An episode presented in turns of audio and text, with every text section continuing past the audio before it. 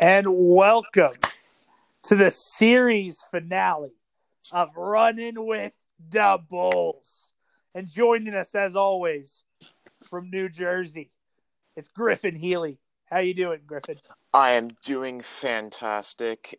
I am a little sad that this series is ending. It's bringing a tear to my eye, but I am ready to start this final episode. Well, it's been a pleasure as always uh, to be with you these past few weeks, and this ten-part documentary series. There's so much to say about it, but this week I think had some of the best episodes. Uh, and I want to start with uh, in the second episode. I believe it's I can't believe it was the it was the ninth episode or the tenth episode, whatever episode it was, because they kind of all blur together at this point. Like it's all pretty much like what episode, whatever. Michael got poisoned in Utah. Uh, before that game, was it game? Uh, was it game three? No, it was game Game five. it was game five. So, I I never knew this. I don't. Was this public knowledge at any point, or was this was that a big atom bomb that got dropped on us Sunday night? I think it might have been an atom bomb. Like I, people knew that like he was sick, uh, but I don't think they knew it was like poison. They knew it was not like flu. You know what I mean? Yeah, It Yeah. wasn't. It wasn't famed for being the flu. It was more so like we knew it wasn't that, but we didn't know it was poison. yeah. So, first question I have is, why the hell is Michael Jordan getting a pizza the night before a game so late? First of all, and second of all, what could have been on that pizza that got him so sick? Because they never mentioned what's on the pizza. So uh, that makes me wonder, like, what, like, if he really got sick because of the toppings were bad, or was it just making him sick because, like, he had, like, I don't know, like, too many meats on a pizza or something. You know what I mean? Sometimes like that, but uh, Yeah. I, I wonder what it really was. It's interesting. They didn't mention the toppings on the pizza, which is interesting. Um, they just say he got a pizza, so you know, may, you know, so we can't really for sure know. I mean, mainly we think, at least I think that he got poisoned from the cooks at the pizza place. I think, and then the the I, I think is that that's my theory. Like that's probably like ninety five percent of how it happened. I would think, right? I mean, Yeah, I would agree with you on that. I mean, that's not like unreasonable. It's a pretty fair theory. But to go back to your first question, I mean, we gotta have to go back to our last episode. Michael Jordan does whatever the hell he wants. There, oh yeah, yeah, for sure. Um, but I don't know, man. Like you, you could get any food in the world. And I mean, and here's the other thing. Like, and you, I'm kind of going around and around here, but if you're Michael Jordan, like they, his agent was talking about, oh, there was no food around in, in Salt Lake City. Michael Jordan doesn't have a chef, or the team doesn't have a chef that prepares them meals. Like, what?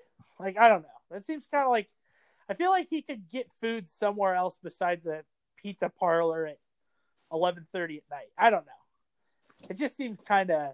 It's just interesting to me because I feel like there'd be like a team chef or a some, Michael's own personal chef or something. I don't know. yeah. Uh, but uh, yeah, it's just kind of weird how he got poisoned and all that. But uh, yeah, that was the biggest. I that that was a big bomb to come down. I'm I'm really surprised. Like I just thought for sure it was just a flu, and that's kind of what it was. But to find out that he was probably poisoned, that that was probably one of the big storylines on Sunday, uh, at least in the social media verse. Um, but then you know, you talk about the teams he had to play against in those Eastern Conference Finals, and then the finals. You go from like Reggie Miller and you know the Davis brothers and Jalen Rose to like you know Karl Malone and um, you know John Stockton, who I don't want to get into the whole Karl Malone thing because we got into that last week, and I don't even want to, you know, I don't want to mention that stuff anymore. Mhm. But you know, Malone's presence down low, and the fact that you know John Stockton's such a dominant point guard up front, uh, and you know, it seemed like Utah really had that belief that they could beat Chicago that second time around. Yeah, it was a very reasonable belief too. I mean, they almost knew everything that was coming. They played them once before. They could have studied the tapes and said, "All right, this is what we need to do." Yeah, and uh, real real quick, uh, Delta Center, really cool looking court. I gotta say, like really cool looking court, and it's a really I think it's a cool stadium, and it's kind of a trip back to the, you know, the '90s and that thing. But uh, you know, and, and for the Bulls, that 98 series, they were running out of gas. That was kind of the whole motif of the thing. It's like, oh, it's the last dance. Oh, we have, we don't have much gas left in the tank. You know, Scottie got hurt uh, earlier in the, earlier in the documentary, earlier in that series. Was that the Pacer series or was that the Utah series you got? I think it was the Utah. I think it was the right? Utah series, if I'm not mistaken. and he gets hurt, and you know he's going back in the locker room, and you know, and uh, I I couldn't even remember what game it was. Um, I think it was was it wasn't the flu it wasn't the flu or it wasn't the poison game, was it? No, it was the I think it was earlier in the series, right? I believe so. I mean, again, I'm on the same page as you, where everything is just a blur to me. Yeah. So you know, Michael, you know, kind of has to carry that team uh, to to do to will it to win a championship, and Scottie comes back out, and plays, and pretty much just just gets used as a decoy. But really, just this whole team, and, and towards the end here, you just realize, you know, this team was running out of of gas uh, so late, and you know they had a, a really short rest between that game six of that Pacer Eastern Conference final and then having to go out to Salt Lake, which uh, by no means is an easy flight from Indianapolis, Indiana to Salt Lake uh, City. I can't imagine that'd be a interesting flight or a, you know, it'd be a hard flight. I mean, that's a pretty long flight. I would say probably what, six hour flight, seven hour flight? From Indianapolis to there? I thought it would have been like. Uh, I thought it would be like four at the most, or three. Four, uh, uh, four. I'd say four or five. Yeah, because it was like four, or like maybe five or six from like my area to Salt Lake City. Really? Yeah, Wow. Well, if it's only a six-hour flight from New Jersey to no, that's that's interesting. Wow, I thought that'd be a longer flight from where you're from and to Utah. That huh, that's interesting. no, because Well, maybe maybe that'd be only about four hours then. Yeah, it probably would only be about a four-hour flight then. yeah, It only takes that. yeah, because Yeah. at least when when I fly to like this is a little off related, but like a flight to LA from here is only six hours. Ri- Coast to coast. Yeah, at least from my prior experiences, six seven hours. Yeah. Okay. Yeah. It. I mean, it just depends on other stuff, you know. Yeah, that's true. I air mean, traffic, other things, delays, whatever. Um, but yeah, I mean, I guess yeah, it probably would only be four hours then. I thought it'd be a little longer, but um, yeah, but uh, I didn't take those yeah, things. it. I didn't take those things into consideration though. So like, you might be right with like the six hours. And, and you never know. I mean, eh, but the, you know, going on a short rest from going to the Eastern Conference Finals to the NBA Finals is such a quick turnaround. Uh, and the fact that a championship caliber team like the Bulls can do that, you know, it's kind of turning on a switch, if you will. Uh, it's, hey, it's finals time, let's go. Um, but it looked for a while that that Utah team really had them up on the ropes, and you know, it just never materialized for that team. And it's it's kind of sad because I thought well, at least one of this one of those times they would win uh, championship, Malone and Stockton, since they were so good together. Uh, but you know, Yeah. just never never could materialize. No, it most definitely couldn't. Uh, but you know, we take a look at that '98 Pacer team, and they were really loaded. And Reggie, you know, will say he had the better team. I wouldn't disagree with him. Like I think that Pacer team really took that Bulls team to the limit, and it really was MJ that really pulled them through in that series, 110 percent. Um, you know that team, like I said earlier, was just absolutely loaded with talent.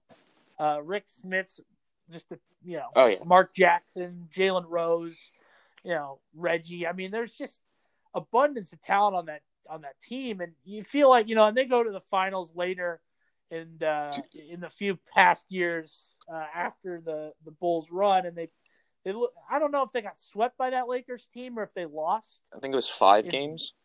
It was five. That's what I wanted to say, but five. Um, so they eventually get to the finals and never can win. But you talk about that Pacer team and just kind of the fact that they jump from like, oh, we have to deal with the later Bulls dynasty, and then jump right back into it with the Lakers three-peat. Like, it just was such a bad break for that team and those Pacer teams, kind of towards the end of the end of the century. Like, they just really could never find a way to get it done, and it's a it's a shame No, because there was some really good talent, and you know, I mean, having a run in with Michael Jordan and then Shaq and Kobe. I mean, that's that you know that's just tough. I mean, you can't really. there's just yeah.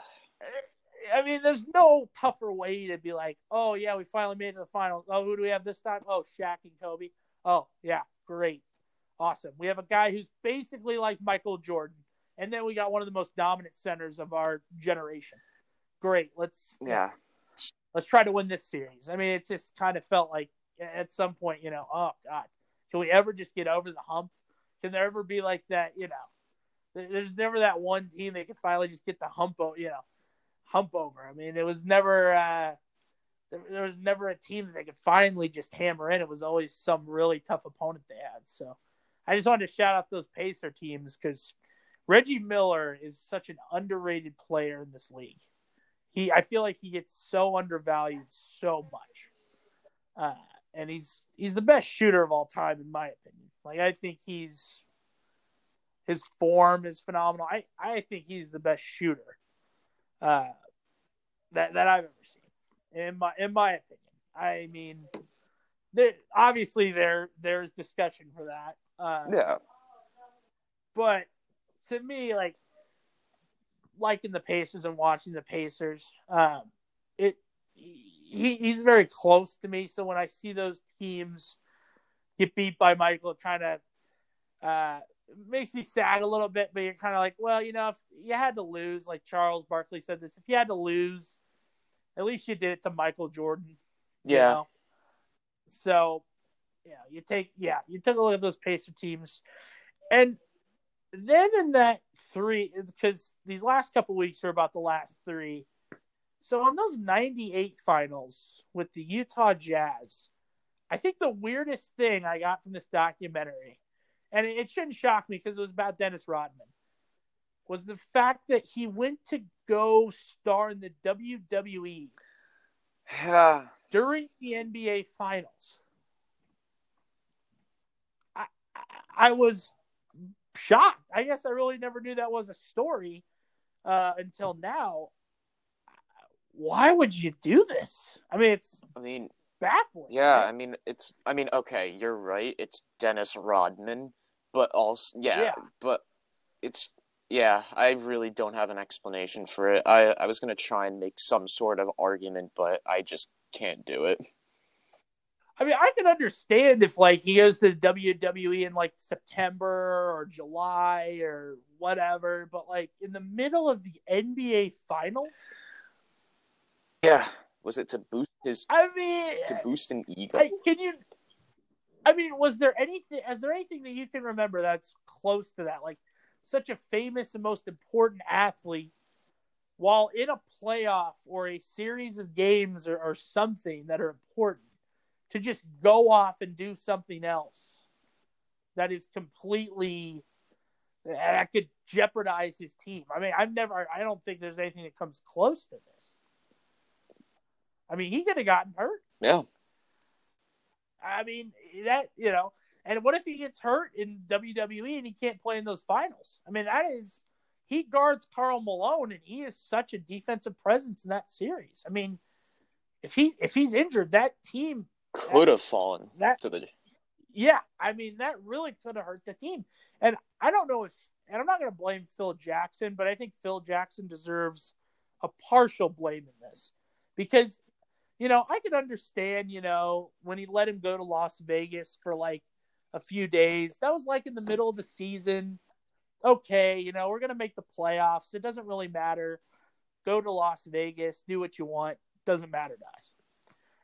But the fact that I don't, and I don't even know if he told the coaches or anybody. I, I really don't know if he even told management. But the fact to just leave and not even show up to practice and go to the W, go, go be a part of the WWE for, I don't know how long he did the job, if it was just for a day or a week or whatever. I think it was just a few days, but like to, to jeopardize your, your playoff run and your success like this is just so, I'm not going to say selfish because that's such a strong word, but it's so, uh, I'm trying to think of the word, but it's it's uh, Interesting to say the very least. It well, yeah. I mean, it's it's just one of those moves that you just don't see. Like Sports Center, and I I think I saw uh, Rich Eisen. He was doing Sports Center one of those nights, and he was just as baffled as we were. And I think you know, twenty or thirty years later, now that we've seen this, like if this came on Sports Center now, I mean, social media would be going nuts. Like Rodman just skipped practice and he's going to go be in the WWE. Like they, Stephen A. would be on first take breaking it down, you know, for four hours. I mean, this is just insane. It just adds to the Dennis Rodman legacy and the whole worm persona and the crazy hair and the dresses and doing all this and but to do it during the playoffs, I think was a really bad decision. I think I can say. Yeah, I mean, the consensus, at least between the two of us, is agreeable. Yeah, I mean, it's just there's not much to say, but it's just so uh, just out there. Yeah, it's it's weird. It's you know you've got this you got Michael in the locker room who has this certain command of this team, and you've got this certain type of focus, and you're already got a couple things going on where you know maybe you're kind of losing steam already or whatever, and you're kind of you, you need to be all focused up. And when you're going off and gallivanting in other sports leagues and other things, you know, that's not where your focus needs to be. It needs to be on the finals. But you know, like we've seen Dennis Rodman do before, and it's kind of what we we said about Michael. Dennis just kind of do, you know, kind of does whatever uh, the hell he wants to do. So that's just what he's gonna do, and that's just how he works. And he's able to flip a switch. You know, one one moment he's wrestling The Rock, and the other he's, uh, you know, the other he's beating uh, beating up Karl Malone down low. I mean, you know, it's uh, it's just so fascinating to see to see Rodman like this. It's uh, and, and to see him in the ring is weird. Those clips were weird. I just I don't know if he belonged in WWE. It just didn't look right. Nah, his personality maybe so, but him. Uh... Just didn't fit. Uh, to me, it's just he was a little too out there. I don't know, and the, I know the WWE's out there, but it's not that yeah. out there. It's not Dennis Rodman out there. It's kind of kind of interesting. But uh, I was I was shocked to see that, and then you know, Carmen Electra gets a few more minutes in this documentary, which always make me happy when I can see Carmen Electra, and uh, you know, we see her at the end. She's at the championship rally. Uh, spoiler alert: they win the '98 championship. She's at that. Uh, she's at the hotel after in Utah and at game. I think it was was it game six? They won in six, right? With that '98 title, they won in six. I believe so. or was it checking five? right now just to make sure? It was six. It was, I'm pretty sure. I think it was six. Yeah, it was, it was six. six. And yeah, so she is in the hotel with all the other team. Michael's playing the piano. It's kind of got a finale vibe.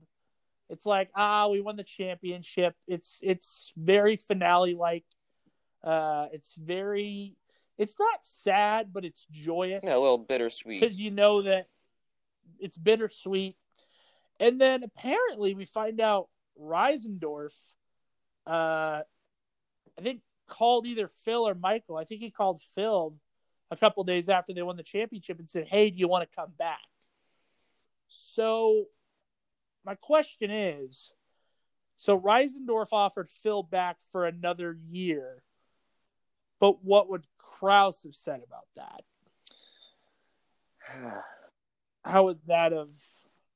That's where it doesn't make sense. Yeah. Like how, and that's where I was kind of confused because um, If you- obviously you, episode one know, Krause is the GM. and episode one would confuse that too, because Yeah. Because he's because Krause comes out and says, and it says multiple times in the documentary, even if you go eighty-two and zero and win the title, Phil's gone. It, it's done. Like see ya. And you know, Reinsdorf talking to Phil about, hey, let's come back for another season, leaves it up to that question of we've kind of talked about a little bit on this already, but you know, because we talked about could they have won if Michael had stayed instead of went to baseball? Could they have won titles during then? But you know, if they stay around in '99, you know, do you think they win the title again if they run it back?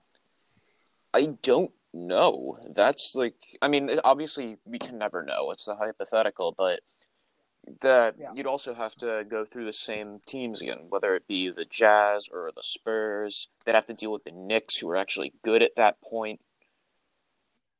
Yeah. So that finals is that Knicks mm. Spurs that '99 Knicks, finals? Spurs, Is that Knicks? it, the Spurs one in five. okay, Spurs one in five. They have Tim Duncan at that point, but Timmy's Yeah, it's like a young, debut, right? and he got He's like a baby. Yeah, he's he's a ba- he's a baby at that point. And then David Robinson is is he still got a few more good years left, or is he pretty much done at that point? I think he has like a couple 99, good right? years, not a lot, but he had a yeah, like he was like starting to get to the end of the tank. Yeah. So I I mean if you run that back and you know Scottie Scottie would have been the toughest to bring back. That's what Michael said.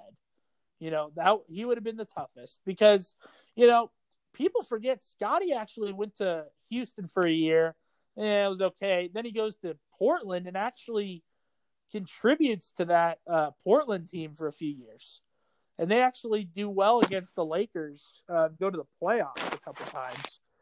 Um, so, you know, does Scottie want to venture somewhere else, or would he have ran it back in '99 with Jordan and Rodman and those guys? I don't know, but it, it would have been interesting to see because, I, you know, the, that that '98 team was already running out of gas. So, you know, would they have been able to refuel and try to go again? I don't know. It would have uh, it would have been quite a scene. I think they would have I think they would have made the finals. And I think they probably could have beat the Spurs if they went five if they if they went 99. And I they definitely would beat the Knicks, Yeah, probably. but it'd be tough. I think I, I think it eventually I think all the games in 99 if they would have played it would have been a seven game series in each one, I think. That's a I think it would have Yeah, been seven for most of the series. They definitely would not be. I mean, they'd still be dominant, but not nearly as like 97, 96. No, yeah, the 95 96, 96 97, but you know, ni- 98 99 would have been I think they could have done well. Um and I think they definitely would have made the finals, but eh, that finals would have been tough for them. And then I think that's that's when Michael retires. I think he says, "Hey man, we have 7. That's good enough for me." Phil goes to LA. Um and when I was watching this on Sunday, I had another question in myself. You know, there were years after Michael left, you know, and he went and he was retired. He didn't play for anybody besides, you know, Wizards later on in his career. But what if when Phil left, Michael was like, okay, I'm going to leave and I'm going to join the Lakers. I want you to trade me to the Lakers. I don't know how that would have worked per se if if the Bulls could have would have allowed it. I don't know if that's eh, but he I think he signed one year contracts, right? So he would have been up Yeah, for to go wherever after that 98 year, right? Or after that 98 I think so. Yeah. right? If he would have left with Phil, to go to Los Angeles, and even if he was kind of an older Michael Jordan, like you would have had Michael Jordan, a Kobe, and then Shaq. And that that could have been really fun to watch. Kobe and MJ being teammates. That that could have been and and deciding, hey, I'm gonna go with Phil. Peace. You don't want me anymore. You want to break this up? We're just gonna go start something in LA. See ya. That would have been that would have been interesting. And I don't I don't know how the starting five would have worked out. I think you probably you probably put Mike at Mike at the one, Kobe at the two. Work it out from there. I I oh I can't even imagine, right? I mean that that team would have been yeah. I, I think that team could have been and whatever year you put it, I think that team could have been really good because we see, you know, the Lakers get like old all stars like Karl Malone. Yeah. And, um, I think there was was there a few. I think there was a few more in there that they got who kind of aged, but like if they could have got Michael Jordan right after that '98 title, I mean, he still I think had a few more years before he would have really been. Oh God, get him off the court. Like I feel like you know those Wizards years were really bad. But like, I feel like if he could have came out of retirement sooner, I think he could have been could have at least ended it off kind of the way he wanted to. But he was just forced to kind of to leave in a sense. There was really nowhere for him to go after that '98 yeah season. So, um, I mean, but it's Yeah. just unfortunate, especially coming back, and then your first pick is the Kwame Brown. yeah, not not a good look for the Lakers with Kwame Brown. Oh no, I meant the yeah, Wizards. Nah, I meant a the Wizards, not the Lakers. or or Wizards. Yeah, But yeah. no, you're not a good look for them. But regardless, Uh, yeah, whichever team he went yeah. to, it's just not a fantastic look. No, yeah. Uh, but uh, I think so. I'm counting the things we've seen in this documentary that are mainly pointless, and you you could you could tell me why this should be in here, but I mean the whole Steve Kerr kind of little mini biography they had in there. I I don't know if I needed that really. I don't. I don't need. You know, I don't know if I need a whole 15 minutes on Steve Kerr in this documentary. Yeah, I think we needed something, but 15 minutes might have been too much. Yeah, I think I, I, because I, and I could be wrong. I feel like that was about 15 minutes. Am I right? I think you're mean, right. It, it seemed pretty. It, I mean, it was pretty long, and I think you could have shortened it up a little bit. It just, it kind of felt like we were going out of nowhere, like kind of going into left field, and I'm like, okay, what does his dad dying have to do with this? Like, okay, we're just seeing how Steve Kerr became Steve Kerr. Like, okay, like it's just Steve Kerr. It's not like, you know, if he wasn't the Warriors head coach, I don't think they would have given him this much time in the documentary. But you know, I don't I don't even think they gave Dennis Rodman that much time, but you know, uh it's certain filmmaking. But I think that and then the Phil Jackson, you know, Native American stuff, that Yeah, that one that was- out and probably made this a lot shorter. I would think, like, not a lot shorter, but you know, I, I feel like if you leave those two things out, we still have a great documentary. But I, I want to applaud the directors of this because besides those two things I just mentioned, a lot of the, most, this stuff was great. Like I got to be completely truthful. Like this, I'm not to say it was flawless or anything, but like it really was good. Like there wasn't a lot of pointless stuff. I mean, here and there there was some stuff, but like mainly it kept my interest. It compelled me and it kept me on the edge of my seat. It made me want to keep watching. Yeah, I mean, it kept me watching every every Sunday by the next episode, except, for, of course, but yeah, and you know, um, ESPN had to kind of rush to bring this out, and for something that got rushed to such a degree, it really was good. And for something that was getting constantly edited, on a weekly basis, uh, const- yeah, constantly on a weekly basis. This is really good stuff, and I'm not, I'm not going to say it's the best thirty for thirty. I think there are better ones, but th- this was one of my top five 30 for 30s, I think. Like this was this was really good. I mean, this this this to me like this and then Bad Boys and then the Fab 5. I think Fab 5 is probably my favorite one. Uh, Fab 5 is a very good Bad one. Boys. Oh, Bad Boys good. is always a classic. Um yeah, I mean, there's a few more. I mean, I could go on with 30 for 30s. That's a whole other whole other podcast, but um I, I think this is probably top five for me. There were a few more that I liked more, but uh, this was done really well. I think they put everything together completely. I know a lot of people didn't like the timeline stuff. I didn't mind that. I thought that was fine. You yeah. know, kind of, you know. So then eventually the timelines meet in the middle. I like that.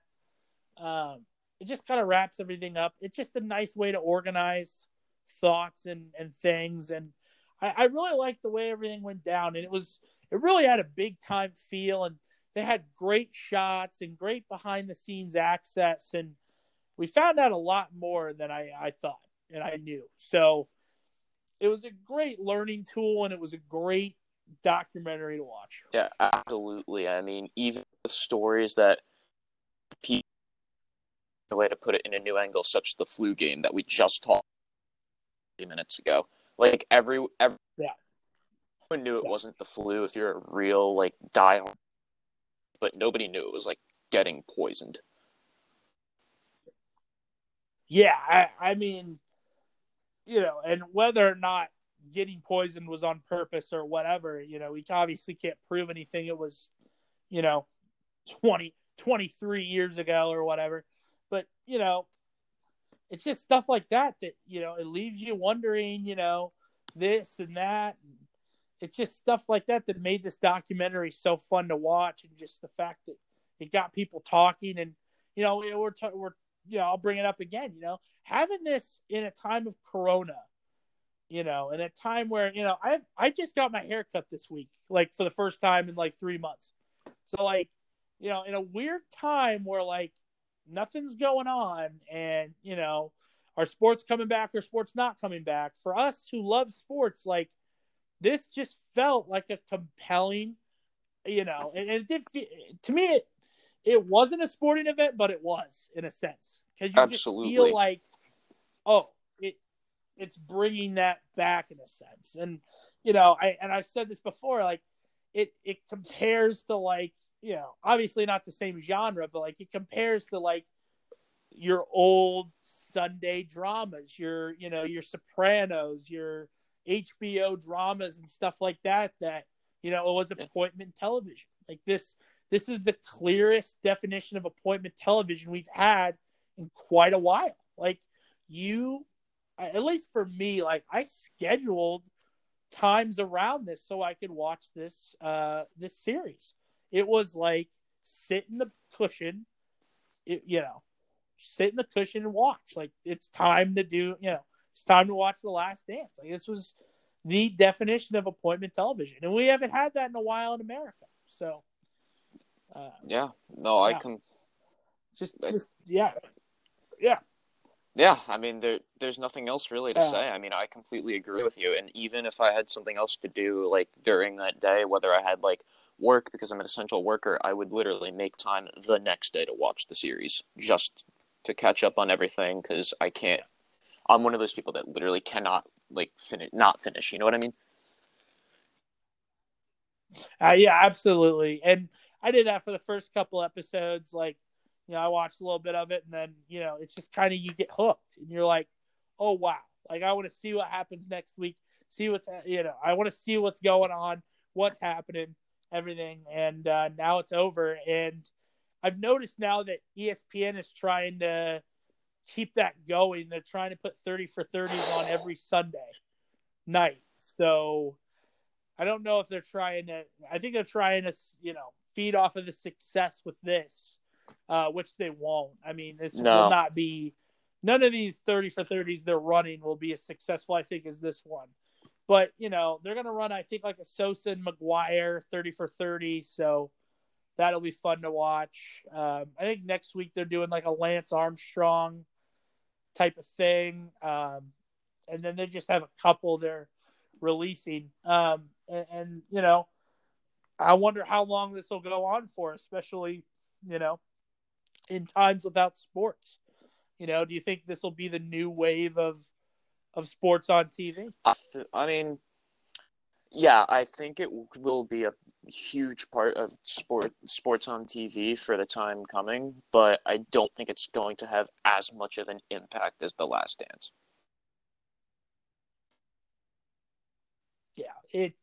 I mean this this uh, Last Dance will forever go down as I- a cultural phenomenon. I mean this, you know, uh, you know, you have this great personal athlete, you know, like Michael Jordan, who is a star. I mean, bigger than a star. Everything. He is just a cultural icon to so many people all over the world. And the fact that you got to sit down and watch these behind the scenes and just see him act like a normal man. Like when he's in the hotel by himself, like he's just like, oh, this kind of sucks. I'm just in a hotel by myself. I can't really go outside or else I'll get, you know, mobbed by a bunch of people. It's like, oh my God, he's exactly like us. He's not a, you know, he doesn't live on Mount Olympus. He doesn't throw lightning bolts. He's an actual human being, which is, uh, you know, we don't really recognize when we look at Michael Jordan, but he's just as human as the rest of us, which I think we have to remember sometimes. Yeah. I mean, yeah, the most people don't like him for being Michael Jordan, but this hopefully will like prove your point that he's just one of us. and eh, you know, it's and to see him in this documentary, and we get to go behind the scenes and you know see more of what he was like, and and we already kind of knew going in what he was like, but to see what he was doing, and and I guess the final question, and one of the final questions I'll ask is, you know, MJ before going into this said, "Oh well, people are going to think I'm a bad guy after this documentary." Well, the documentary is now over. 10 parter is done. Do you think Michael Jordan is as bad of a guy coming into this as he is coming out of this? Uh, What what do you think on that? I still think. I mean, okay. Do I think he's a bad guy? No, but there are definitely where like you could argue him being it. But I mean, I think it's just being a part of the captain role. Like he had to take control at some point. Yeah, I- you know, and I've been a part of a few teams that have won and had success. Because when I when I used to play football in high school, like we we won state championship, and and you know, uh, people think you know teams are so ah you know so happy, so great, so grand. Well, you know, the guys who are uh, the the captains and the leaders on the team they're not gonna they're gonna be nice to you, but they're not gonna treat you with respect and and be kind all the time. And that's just what's gonna happen because that's just Yeah. the locker room dynamic, you know. Captains are gonna ride you hard. That's just what they're gonna do. That's what they're supposed to do. They're gonna be the bad guy. That is their prerogative.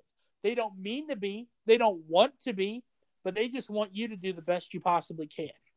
And the way to do that is to get on you and to ride you. That's what Michael did. Michael got under a lot of people's skin.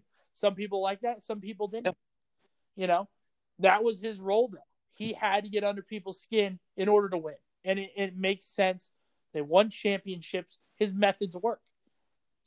Don't, I mean, try to prove otherwise, you can't because his his methods worked, you know. And obviously, I don't, uh, you know, I don't condone, um, you know, I don't, I don't condone being mean to people or bullying. That's that's not what I'm saying. I'm just no, absolutely not. You gotta, you know, you gotta get the wheel um, turning. Yeah, you got to get the wheel turning. And sometimes, if that means, you know, saying a saying something bad about somebody or something or or whatever, sometimes it gets that fire going underneath somebody, and that's exactly the fire somebody needs. Some people need a pat on the pat on the back. Some people need to get a fire under their butts, you know. And if that if that's gonna be a mean joke to you or a uh, you know an insult or something to get you going, like Michael would do, you know, hey, you're soft. Hey, you're you're full of you're you know you're full of it. You you don't know what you're doing. You're a terrible player. You can't play. You're awful. You know, he would say some stuff that is probably way worse than what I just said. And he'd say it in practice, and that would get you going, and that'd make you play harder. So, you know, I think he comes out being fine. I don't think it like tarnished. No, most his- definitely not. you know his his resume and you know i was talking to a few friends the other day and you know they they talked to me how they actually thought that you know michael's dad died because of michael's addiction to gambling which is absolutely ludicrous you know this this this uh documentary has just stirred up so many conversations about so many things and it continues to to thrive debates and uh it it's such an interesting talking point and it's got so many things to talk about and obviously driving our podcast and you know talking about this kind of stuff and it's it's just been a blast. It really has been to kind of go back and see an era that i was born in but don't really remember. Yeah, yeah, that is a honestly, that is crazy. I was born in an era of Jordan too. Granted, it was the Wizards era, but yeah. but yeah, yeah 'cause, i mean i was born literally like a month after he won his last championship which is crazy to me. Like i was so mad i couldn't have been born a few years more you know before so i could go see michael in person but you know what are you gonna do um but yeah and and do you have anything kind of wrapping up the wrapping up the documentary you wanted to talk about before we um, not it really. I mean, every point that I've thought about bringing up has been brought up. I mean, like when we said what we could have cut out was the uh, Phil Jackson Native American story, but even then, you covered it. Yes. Yeah, I mean, it, it just was the biggest waste of time in the whole documentary. That and the Kerr thing, and the, I could kind of see why the Steve Kerr thing was there, but the Phil Jackson thing Yeah, really could not have been there. I mean, it really, really didn't do anything for it. The Steve Kerr thing kind of did some stuff for the documentary, like you know, we kind of see how Steve Kerr became Steve Kerr, but like Phil Jackson, it's like, oh yeah, my parents and my grandparents and my great grandparents were Native Americans. It's like, yeah, we know you. Uh, you know, you talk about Zen Buddhist la da stuff, and you know, certain spirits in the locker room or whatever. Yeah, I think we knew that. You know, we probably could guess you probably got some of your rituals and things from the Native Americans, and that's fine. You know, but we didn't really need to go into all that in the documentary. It took way too long. But uh, yeah, I mean, very minimal stuff to cut. I think this was just cut perfectly. Um, and it was just a great couple of great interviews. And, you know, two presidents, two former presidents talked on this documentary. I mean, what what other documentary where do you do you have two former president of the United States talking? I don't think there's any other unless it's like I mean- a political one.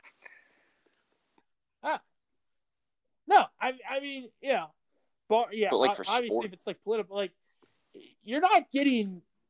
Yeah, I mean, you're not getting two presidents of the United States, former president of the United States, No, to come on your documentary, yeah, absolutely. unless it's Michael Jordan.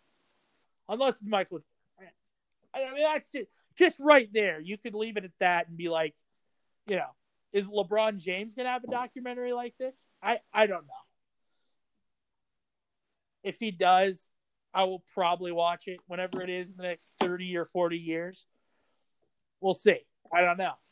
I, I to me, I think it would kind of get messy after a while because it'd be like, oh, he went from Cleveland, then he went to Miami, then he went to Cleveland, then he went to Los Angeles.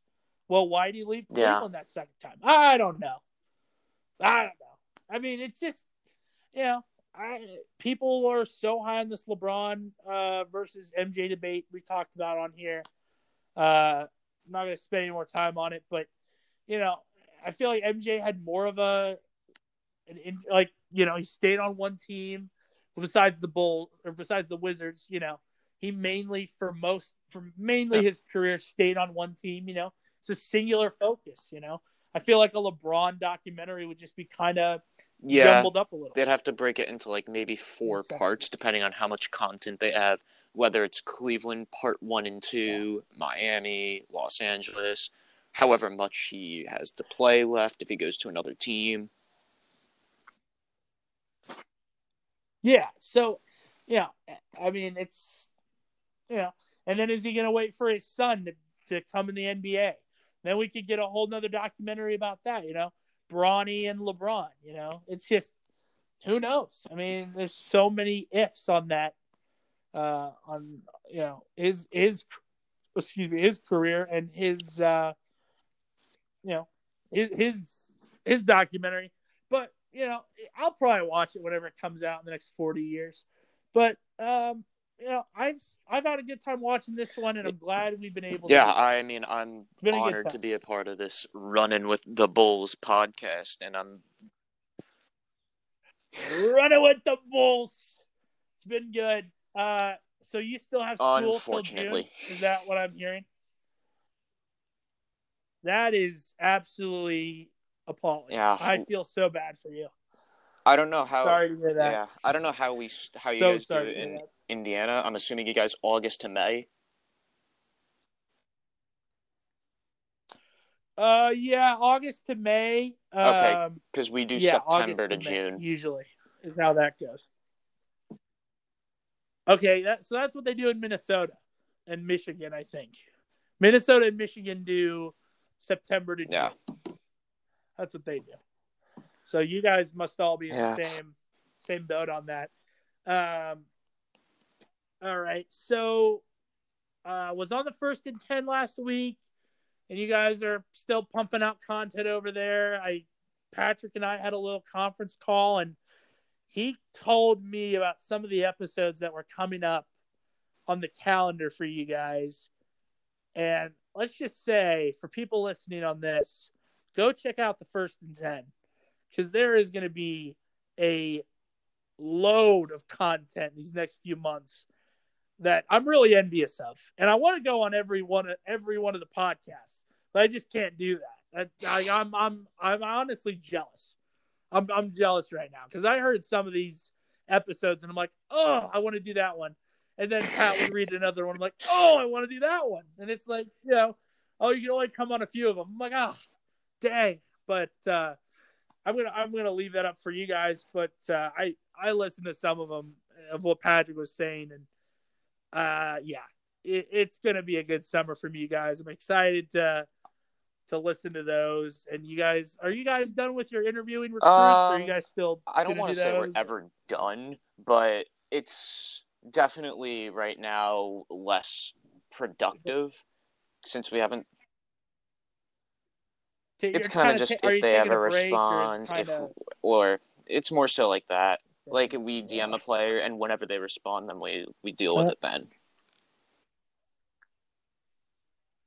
Well, you know, them's the breaks. You know, just uh, doing what you can, and you know, you guys run a, such a such a great channel over there, and I know Reed is starting to get his stuff off the ground on his channel. He's got some good stuff coming up, and well, you know, uh, I and I want to apologize because I said I was going to have a guest for this week, and uh, it was going to be my cousin Ryan Crony, who has been on the podcast before. Uh, he is a Chicago Bull fan, an avid uh, Bull fan, and he wasn't going to be on. Uh, I texted him. I said, "Hey, would you like to be on the last episode?" And he didn't respond to me. So I have to, in return, blast him on this podcast uh, for not responding to me. So I want to thank him for not responding. Still love you, cousin, but I can't believe you didn't respond to me. It's kind of a bummer, but I think it's fitting that you and I finished the last podcast together on the last dance. It was it's a good one, and uh, uh, not really. I just want to say thank you so much for having me on the past four or five episodes that we did. I mean, it's always been a pleasure to talk about this documentary with you, and I'm really glad that this was made into a more of a series than just one episode.